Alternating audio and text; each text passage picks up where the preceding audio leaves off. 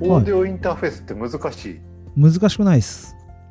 買ってしまえばって感じ？そうだから竹本さん買うならライブトラック P4 って今ポッドキャスト用に新しく、く出たんですよ、僕らが買僕が使ってるのがライブトラック L8 ってやつなんですけどうんうんうん、僕らメンバー多いもんでマイクこれ6本入るんです。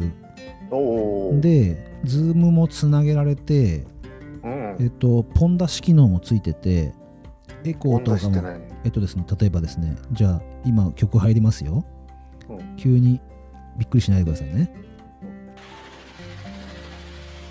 聞こえてます？聞こえてる。なんか宇宙っぽいやつが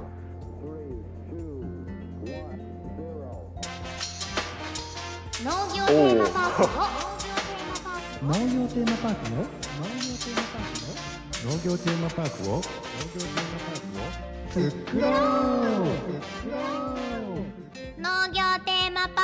作ろう。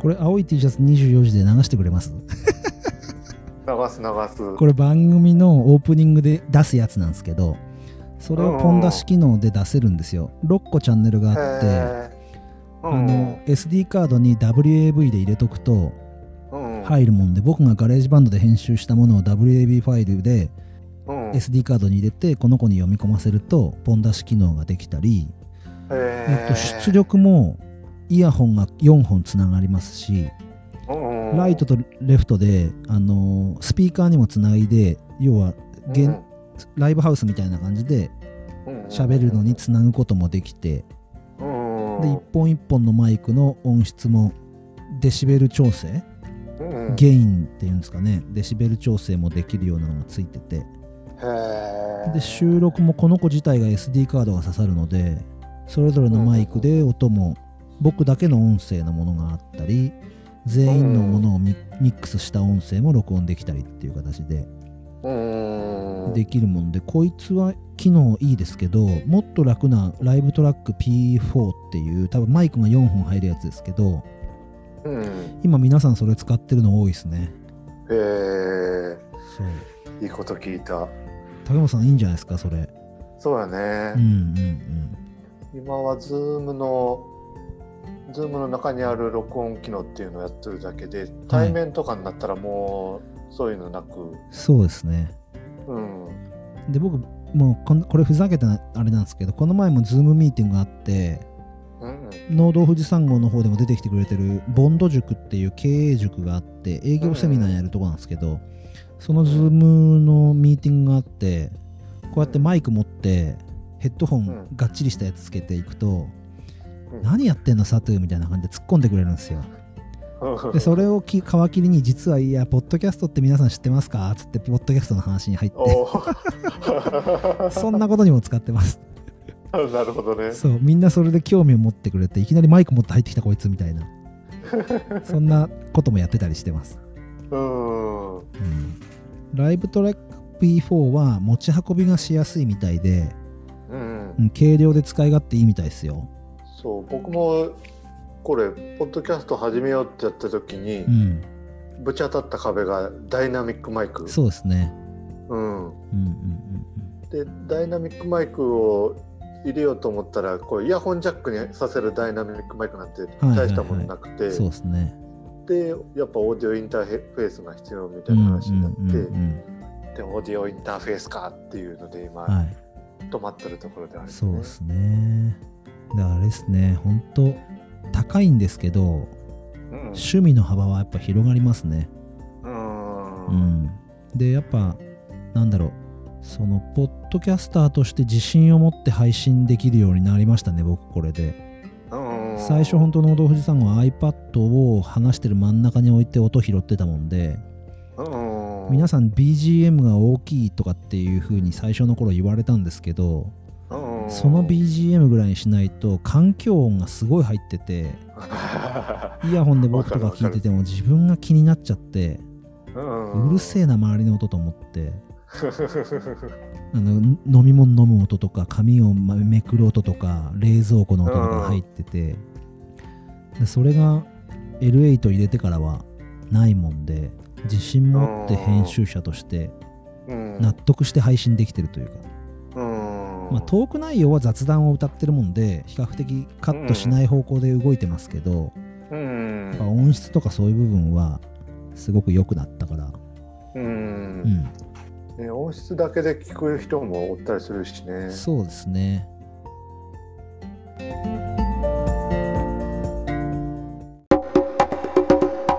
青い T シャツ24時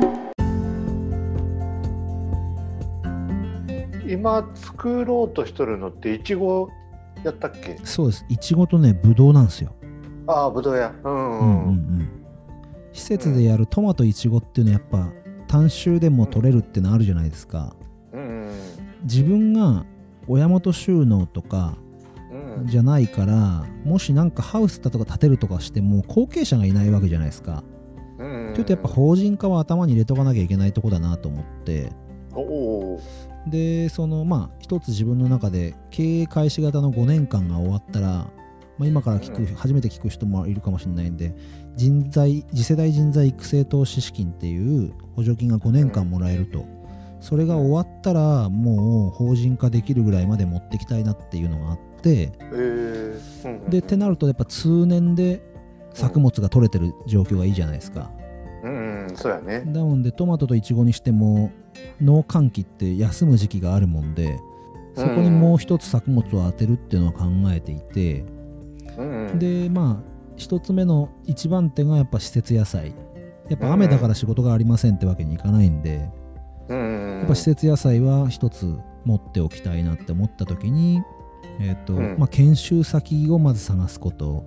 うんで2つの隣の市であればトマトの研修先があったんですけどうんうんそこまで行くっていうと結構お金かかるし研修しながらお金もらえる保証ないから、うん。うんまあ、退職金も100万ぐらいあったけどそれだけで2年間っていうのはちょっと厳しいなと思って。うんうんうんうんでやっぱ先ほど言った通りアグリナビで本当に車で10分ぐらい走ったとこのうん。農業生産法人の求人が出てて農の雇用を使ってお給料もらいながら研修もできるってことだったもんで、うんうん。よしって思ってその農家さんがイチゴもやってるし4月ぐらいにイチゴの合間にトマトを植えて大玉なんですけど、うん。やったりうん。メロンもそんな形でやったり柿ブルーベリーとかを作っている農業生産法人だったんですよ。うん。よしと思ってそれで話を聞きに行った時にうん。今会長になってるんですけど社長がブドウやってみたいって話があって。おおブドウ僕もやりたいです興味ありますって話をして で実はその岐阜に見学行った時もそうなんですけど、あの家族で出かける時にやっぱりブドウ狩りとか子供が1歳とか2歳だったもんで、体験させたくて連れてったりしてる時うんにすごくなんだろうそこに来てる家族とかが楽しそうに過ごしてる姿を見てて、うんあ果樹っていいないちごもあるけど果樹っていいなって思ってる中で一つブドウがあったんですよ。そそれもすごい運命的な出会いでたら会長が俺はブドウやってみたいと思ってて近くの,、うん。あの山梨県とか静岡市でもやってる人がいるのに、富士宮でできねえはずがねえっていううん。言ってくれる人で普通なんかブドウ大変そうだなできねえんじゃねえかなって思うと思うんですけど、うん。それをやれるんじゃないかなって言ってくれてたもんでうんそっからもうあの僕が富士農林事務所に電話をしてうんブドウをすでにやってる人のとこに話を行くさんまあ得意分野なんですけどあの農家さんのとこに行くっていう算段を僕が立てて会長と一緒に行ったりとかしてでやっていくうちに行けるってなってまあいちごの裏はブドウに決めたんですよ。うんなるほど。なのでその会社のブドウ部門を会長が作るっつったもんで僕が担当になって会長と一緒にブドウ部門を作ってうん。今年シャインマスカットとピオーネと富士みのりっていう品種をあの大型スーパーに少量で出さ出せるぐらいまでいけたもんで、はい、そんな感じでいちごとぶどうってなりましたね。えー。販路もそういう大型スーパー向け？そうですね。あのーそこら辺難しいとこなんですけどもともと JA 出荷してたみたいなんですけどあの組合から外れたんですよ部会から、そう。であの自分で独立して有限会社みたいな感じになってるもんで、うんまあ、直売所も持ってるしいちご狩りもやってるし、スーパーにも出してるって感じで、あのバイヤー通してスーパーに卸してるっていうのもやってるもんでなるほど。新たにいろいろ開拓してっていうそうパターンそうそうトマトもメロンも柿も全部そのスーパーに出してるし直売所でやってるしって感じですね。ううんうんん。サトゥが独立してもそこに販売は連携していくっていうような感じ？やっぱ竹本さん話の流れがスムーズですね。は いそこら辺がですねすげえ悩んだんですよ。多分新規就農者も、あの初めて聞く方もいると思うんですけど、青年等就農計画って言って新規就農するためには、5年間の経営計画を練りに練って行政側と作って審査会で OK もらわないと新規就農者として認められないんですよね。でそのそこの計画で販路を証明できないと審査通んないんですよ。でまあ次世代さっきから言ってる次世代人材投資資金もその販路がしっかりもちろん青年と収納資金とあ計画とその次世代は、まあつながってるもんでうん青年等計画ができないと次世代ももらえないんですよ、そこで販路の証明がすごい大事で、だもんで僕はいちごは JA 全農うん、もう JA の品種のキラピカっていう静岡のそれこそ農道富士山号で10本前ぐらいでゲストで出ていただいたんですけどいちご部会に入ってキラピカ作ります。うんで、ぶなるほど。うは青年等収納計画は近くの市場に、市場の部長さんに連絡をして、もしうん。ぶどうができましたら引き取っていただけますかって、うん。口頭で契約するというか、うん。でそれが信憑性を高めるもんで、それを収納等計画には載せてあるんですけど、そんな感じですね。販路も自分で作ってってます、だから。うん。だから市場だけじゃなくて、えー、とその前勤めてた会社にもしたくさん取れた場合は引き取ってもらえますかって許可も得たし近くのケーキ屋さんにも直接声をかけたし、うん。一緒にポッドキャスト番組やってる H の村の大ちゃんにもあうんのスイーツ用で使ってくれないかとか、うんうん。えー、と一緒にポッドキャスト出ていただいた藤山ハンターズビールさんってクラフトビール作ってるんですけどあのうまくいかなかった実なんかをビールのあのフレーバーに使ってくれませんかとかっていうことも一応話をして、うん。まあ、いいものダメなものでも全部お金にできるような販路をお願いをして、公約というかこうん？口約束ですね、うん。は全部取りました。えー、なるほどね、でそれ行政に報告するとまた信頼してもらえるみたいな感じで、うんもうその積み重ねですね。うんうんうんうんそんな感じでした。うんでも竹本さんがそのあのリゾットのうん。イタリア米、うん。イタリアン米っていうんですかね。イタリア米。うん。あれを作る時なんかもそうでしょ。だって結局販路を作っていくとこからですよね。そうやね。うんうん。作物作る前にやっぱ販路ですか。うん最初はもうまあまあ販路やね。うんうんうん。えっ、と石川県のレストランのシェフと仲良くなって、うんうんうん。でリゾット用のお米欲しいっていう話やって、じゃあ作ってみるわっていう話やっててね。うんうんうん。で一軒あその一軒だけで作るんやったらもう本当に趣味程度の面積しかならんし、うん最初はなんか趣味の一環みたいな感じでやってたんやうんけど、商談会で東京の問屋さんが目つけてくれておー。ガッと増えたっていう。うん自分で探していってどっか皮切りにどんどん広がっていくみたいなことありますよね。あるね。うん、うんそれはすごい僕もあって。うんでとにかく自分で声かけて動いていかないと見つけられないですね販路は、うん、それができないならやっぱ JA にした方がいいですね。うんうんとは思います。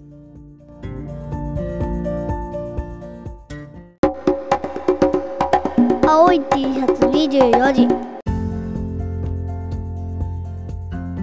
う本当に販路のこともそうなんですけど行政に言われてこういう風な感じで作っていきましょうって言われたことを一つ一つコツコツやっていく中で、もう本当に入ってた会社能の声で雇ってもらった会社の会長とか社長と相談しながら進めていったりうん。しましたけどあくまでも自分のゴールは5年後法人化1年間、うん。あの作物が出荷できたり大きな作業があるっていうことが一つあったもんで、うんなのでいちごが決まっていちごで JA 全農で収,、入の安定。でぶどうで路地、ちちょっと設備資金かかるけど路地で自分で単価を決めて動ける状況、うん。でまあブドウの製塩化に4年ぐらいかかるもんでスタートはとにかくいちごで軌道に乗せて、ブドウが入ってくることであの次世代人材投資資金の額を減らしていって5年後きちっと終えると、うん。でそれぐらいからあの制度資金あの日本政策金融金融公庫から借りる資金の返済が始まってくるみたいな形で計画立てれればいいんじゃないかなみたいな感じで。じっくりじっくり。ね。もうだからその会社に就職し始めた時にはもうそういう案を頭の中で作り始めてて仕事しながら作ってってましたね。うん。うんなんか有料事例に取り上げられそうないい計画ができてきてる感じはあるね。うまくいけば。全然僕が思ってるあのなんとなくいい感じで来てるなって思ってるとこの話を10割だとすると、今多分5割ぐらいです、まだここから面白い話があってハウス借りる関係とかもそうだし補助金出たんですよ、まあ、今まだ出るか内定いただいてない段階なんですけどほぼほぼ出るだろうって感じなんですけど。うんそう800万かかるんですけどハウス直すのに。うん。400出るんですよ。その話とかも急に今年から出たりしてえ動き始めたりとか、うん。そうそうそう。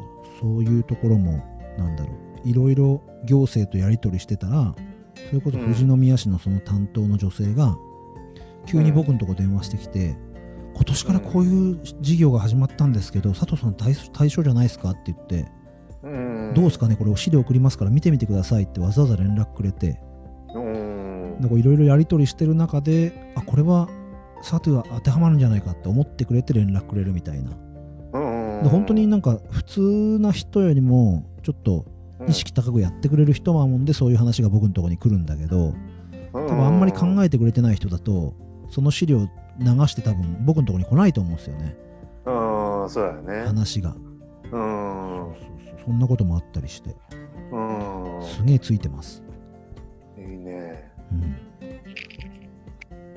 ん、今後の展望っていうのを聞こうと思ったけどだいぶだいぶ話してもらえたもんね。あそうですね。今後の展望。いろいろありました本当。それが5月ぐらいに連絡来たんですよ。うん。で第一次締め切りが5月でおうんい時間ねえじゃねえかってなって本当は僕2月に会社辞めて新規収納スタートするはずだったんですよ、うんなんだけどその予算が年度内に予算執行しなきゃいけないから、2月から工事業者見つけてたらもうダメじゃないですか。うんだもんで11月に独立で行きましょうって。で12月に工事始めて2月ぐらいにはもう引き渡してもらって予算しうん実行しましょうっていうような計画になっちゃってうん早まったんですよ。なるほど。なのでうん。5月ぐらいから怒涛の やり取りみたいな。1週間に56回市役所や農林事務所と電話してるみたいな感じのことがあったりして。うんなので5月に連絡来て速攻でハウス全部回収するための見積もりを業者に作ってもらって大体事業費これぐらいですって出して。うん。で、まあ、まずそれでエントリーですよね。だから。手を挙げて通るかどうか分かんないけどみたいな。うん。で6月に候補で有力に入ってるからもっと細かい打ち合わせしましょうなんつって。うん。農林事務所行って市役所と一緒に打ち合わせたりとかして。うん。なのでその次が青年等収納計画の審査会が8月にうんしましょうっつって本当は2月にするはずだったんですけど8月と2月に開催される審査会だもんで、2あーなるほど。月にやるつもりが5月から急遽青年等収納計画作んないと新規収納できないからって言われて で次世代も次世代同人材投資資金も結局青年収納等資金が通ればもう審査会できるんだけど、うん。佐藤さんだけ別でっつって12月の23日今日収録が19日？今日20日か20やね。だからあと3日後にうんうん。次世代の審査会があるんですようん。それも急遽市側が設定してくれてうん。急いでやんなきゃだもんでっつってそうそうそうそんな感じでみんなで動いてくれてうん。そうそれ大変やね。あの、計画書とか、もう、もうどさっていうやつだよね。そうです93ページになりました 全部で93ページでぶっちゃけ言うとその富士宮市でブドウをやった人もいないし。いちごで新規収納する人も僕が初なんですよ青年収納。と計画でやるのが。だもんでそこがなんだろう前例がないもんで市側もバタバタ。しててあの根拠となる資料この人は大丈夫だって根拠となる資料を作るのにもすごい時間かかったし、収支計画とかうんそれこそ補助金が出るってなったもんで、うん。要は返済額が800万と400万じゃ全然違うじゃないですかうんうん。そうだね。でそのハウス直すのも要は国から補助金が出るもんでうん。その制度資金と言われる国が出してる補助金でお金借りるのも使うと二重になっちゃうからそのその借りる資金は JA から借りてくれとかっつってああ、なるほど、なるほど。3種類3種類借金してますもん それが24日に最初の実行が行われるんですけどうんで。今週バタバタなんですよバタバタやね。そう23審査会24融資の実行うはいみたいな感じでん。なのに、ツイッターライブも挟むという。そうそうそうそう。やれることはやりきる年内にという。もう来年には越さないぞと思いながら。そんな感じでほんとバタバタでした。5月から。うん。うん。何かに追われているみたいな。本当はポッドキャストやってる場合じゃねえんじゃねえかって周りから周りから見てると思われるかもしれないですけど。趣味なんで、趣味やね。はい、楽しいんですよねポッドキャスト、楽しいね、やっぱりね。はい、うん。何でしたっけ？今後の展望の話かうん。今後の展望ですよねなのでいちごが1単なんですようん。でぶどうが4単7世でうん。あそうそのぶどうの話もまだまだあるんですよ。棚をぶどう棚を作ったんですようん。イメージとしてはあの梨？梨とか石川県とかあります？梨のああるある。梨の棚って下段の梨を乗せる棚があって上が鳥が入ってこないようにする上段と下段があるじゃないですか。あの棚を僕自分で今作るんですけど。あの会社で作った時も僕と会長で作ったし全部一から。アンカーガンガン打ったりしてうん。鉄筋あのまあ60杯ぐらいの鉄パイプ入れて作ったりとかして。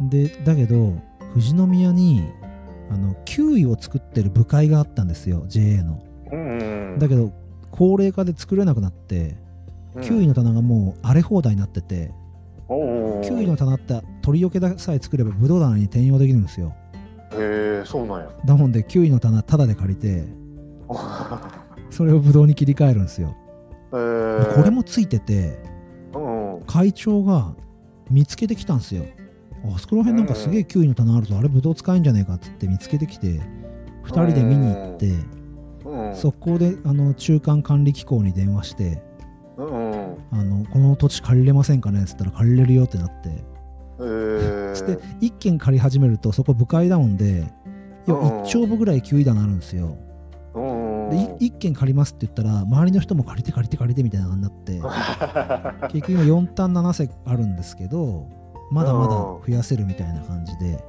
えー、そうそうそう。そんな感じでそこら辺もついててうん。ラッキーって感じですね。すごいね。はい。そこでブドウを広げていくことうん。一つ展望ですね。うん。はい。素晴らしいね。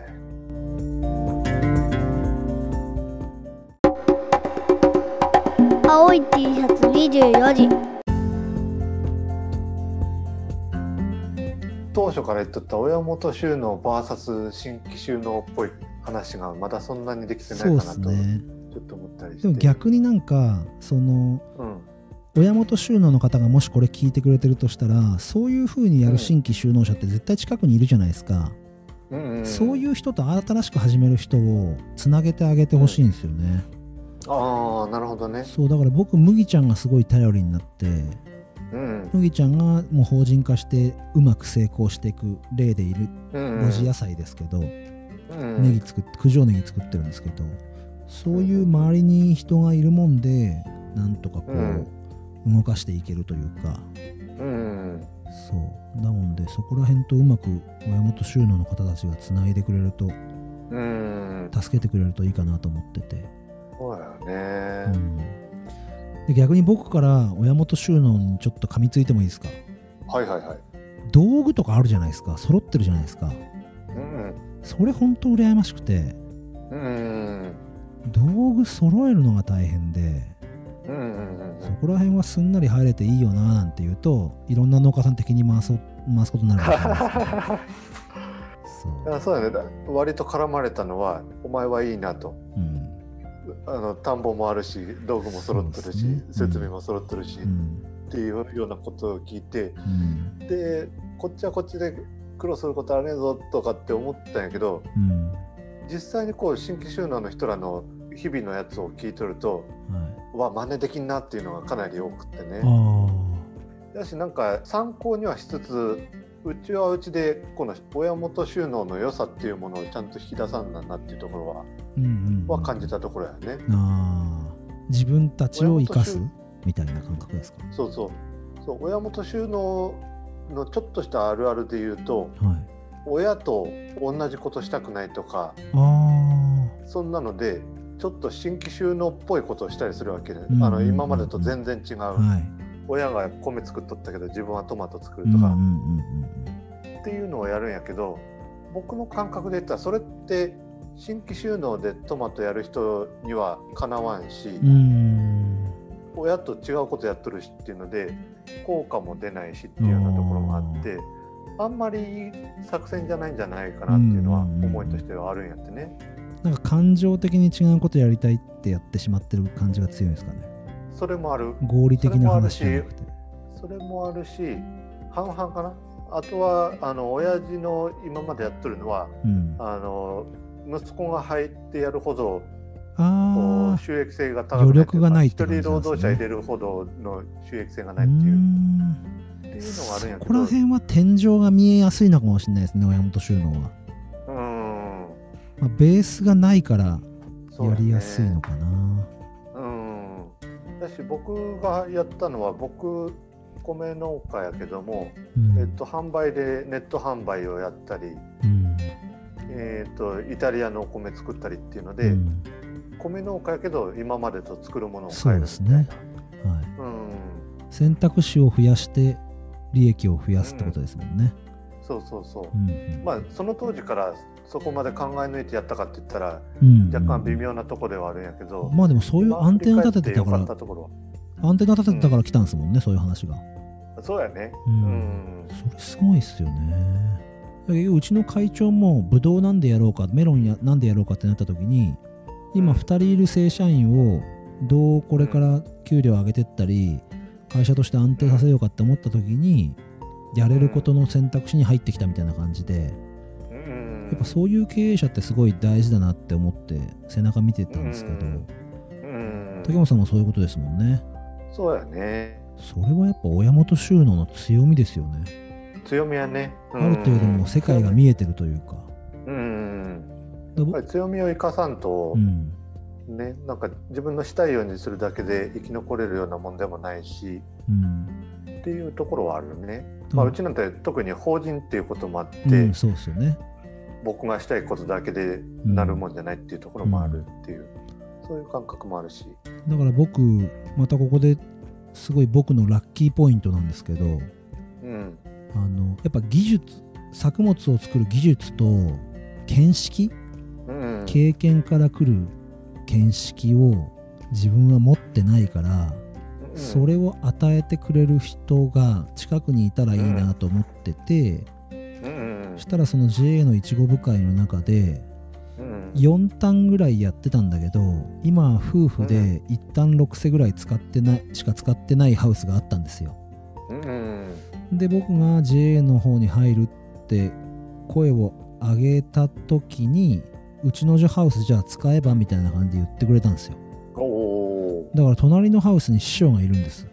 ーでそれ親元収納でもう完全に資材もあってうんうん。もう技術も見識もあってこうやった方がいいっていう経験値もある方が近くにいるもんでうんもう本当によく声かけてくださってうんその方もその息子が農業を継ぐ気がないからもしやりたいってなった時にいい状態で土地も設備も残ってるようにしたいからやってくれるならありがたいよって感じで言ってくださっててでうん。部会としても次の世代を育てなきゃって思ってるからっていうそういう考えを持ってくださってて。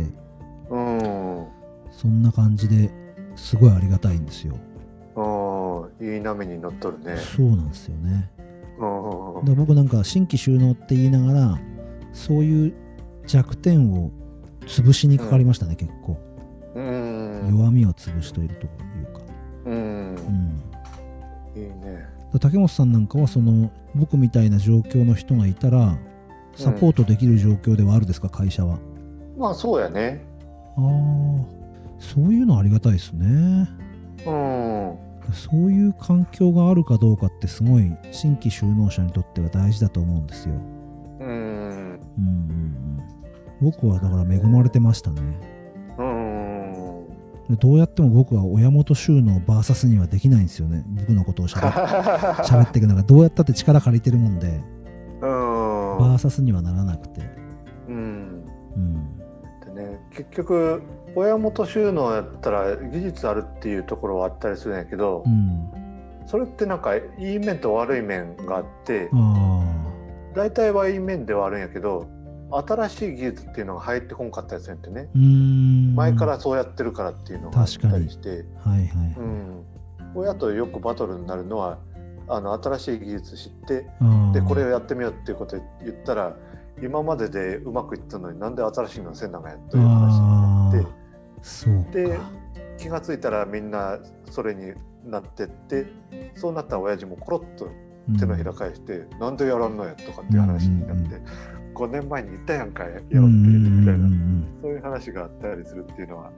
皆さん結構僕らもインタビューしててそういうのはすごい多いですね、ただ僕は本当また恵まれてるなって思うのがその師匠が苗失敗しちゃったんですよ。で僕師匠から苗買うつもりだったんですけどその苗がなくなって、JA の方が、あのリニアモーターカーの件で問題になってる大井川の JA の産地から苗を300本もらってきてくれたんですよ。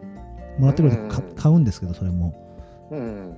3段立ててくれてその苗がすごい良かったもんで見に行かせてくださいって先々週かまた視察に行かせてもらったんですけど、そしたらそのそこで学んできたこととかを師匠も僕に聞いてくれるんですよ、どうだった？どういうとこが良かった？みたいな感じで。でも、うん。師匠とも来年こうやってやってこうとか今のやり方じゃなくてこういう風にしてこうみたいなことを一緒に話ができる、師匠もその取り入れようとしてくれてて逆に多分親子だとそういうのってすごい難しかったりするのかもしれないんですけど、まあ、ある意味、ね、いい意味でよそ者だもんで。でなんていうかね勉強する気があるってことがしっかり伝われば、うん、結構親身になって取り入れてくれるというか、うんうん、一緒になってやってくれるみたいな。のはすごい最近ありますね。うん、そこはいいとこやね。うん、本当にありがたいですよ。うん、前会社の前勤めてた会社の会長もそうだしその新しくハウスを、あの使わせていただく方もそうだし、うん、すごい育てようって思ってくださってる、うん。うん、あの現役農家さんそれも親元収納の方々がいるもんで。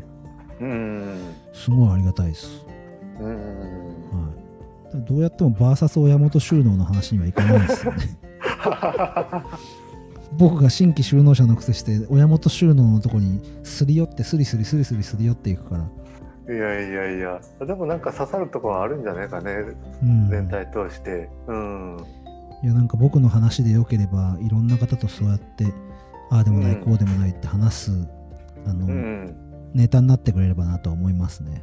ううん。ん。であいつに DM してみたらいいんじゃねえかとかつって DM くれたらますます嬉しいですね。これを機会に。おおそうやねうんうん進めれる人が一人増えたねうん僕としてはありがとうございます。悩んでる人多いと思いますよ。うんそうやねノートの農業の始め方にもこの収録回載っけるのと農道富士山号農泊見ろとあうわ嬉しいな。なんかいい流れが僕ね、だからね、農道富士山号であんまり自分のこと話してないんですよ。うん。なんでかまあっていうそうやね。と、僕話長いもんで喋っちゃうから、喋り出すと多分番組のコンセプト外れちゃうから喋ってなくてで逆に良かったかなと思ってこういう場でうん。こういう感じで竹本さんとも話できるのもそこで話してないもんで、うん。逆に農道富士山号の方で僕の話聞きたい人に告知したら青い T シャツさんのポッドキャスト24時の方ですげえ聞いてくれるかもしれないですねそうそう人の話ばっか聞いてるのに自分の話してないんで僕。あー。あそうや農道富士山号はそういうところあるかもしれんね。そうですね。まあ酪農コーナーとかはあったりするけど。うん。うん。だから僕編集の方ばっか力入れてやってるもんで 自分はあんまりコーナーとかやらない方向でってみんなに言ってあるもんで。うんなんかそれは聞いとって感じるとこはあるね。うんうんうん。うん、そう僕結構今しっかり喋れましたからね？大丈夫ですかね？いやバッチリやと思よかった。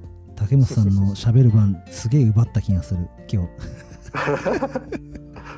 いや僕の番組こんな感じやからもあ本当ですか？うゲストに大体喋ってもらうっていう。ああいやよかった。じゃあ少しでも皆さんのお役に立てればと思います。うん。はい。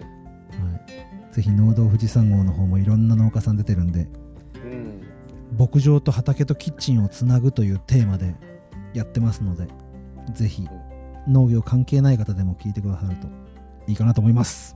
はい。まとまりましたでしょうまとまりましたのでか じゃあ一旦締めますか。はいありがとうございます。じゃはい、じゃあ今日今回のゲストは農道富士山号の佐藤さんでした、はい。ありがとうございました。あ農道富士山号でお待ちしております。ありがとうございました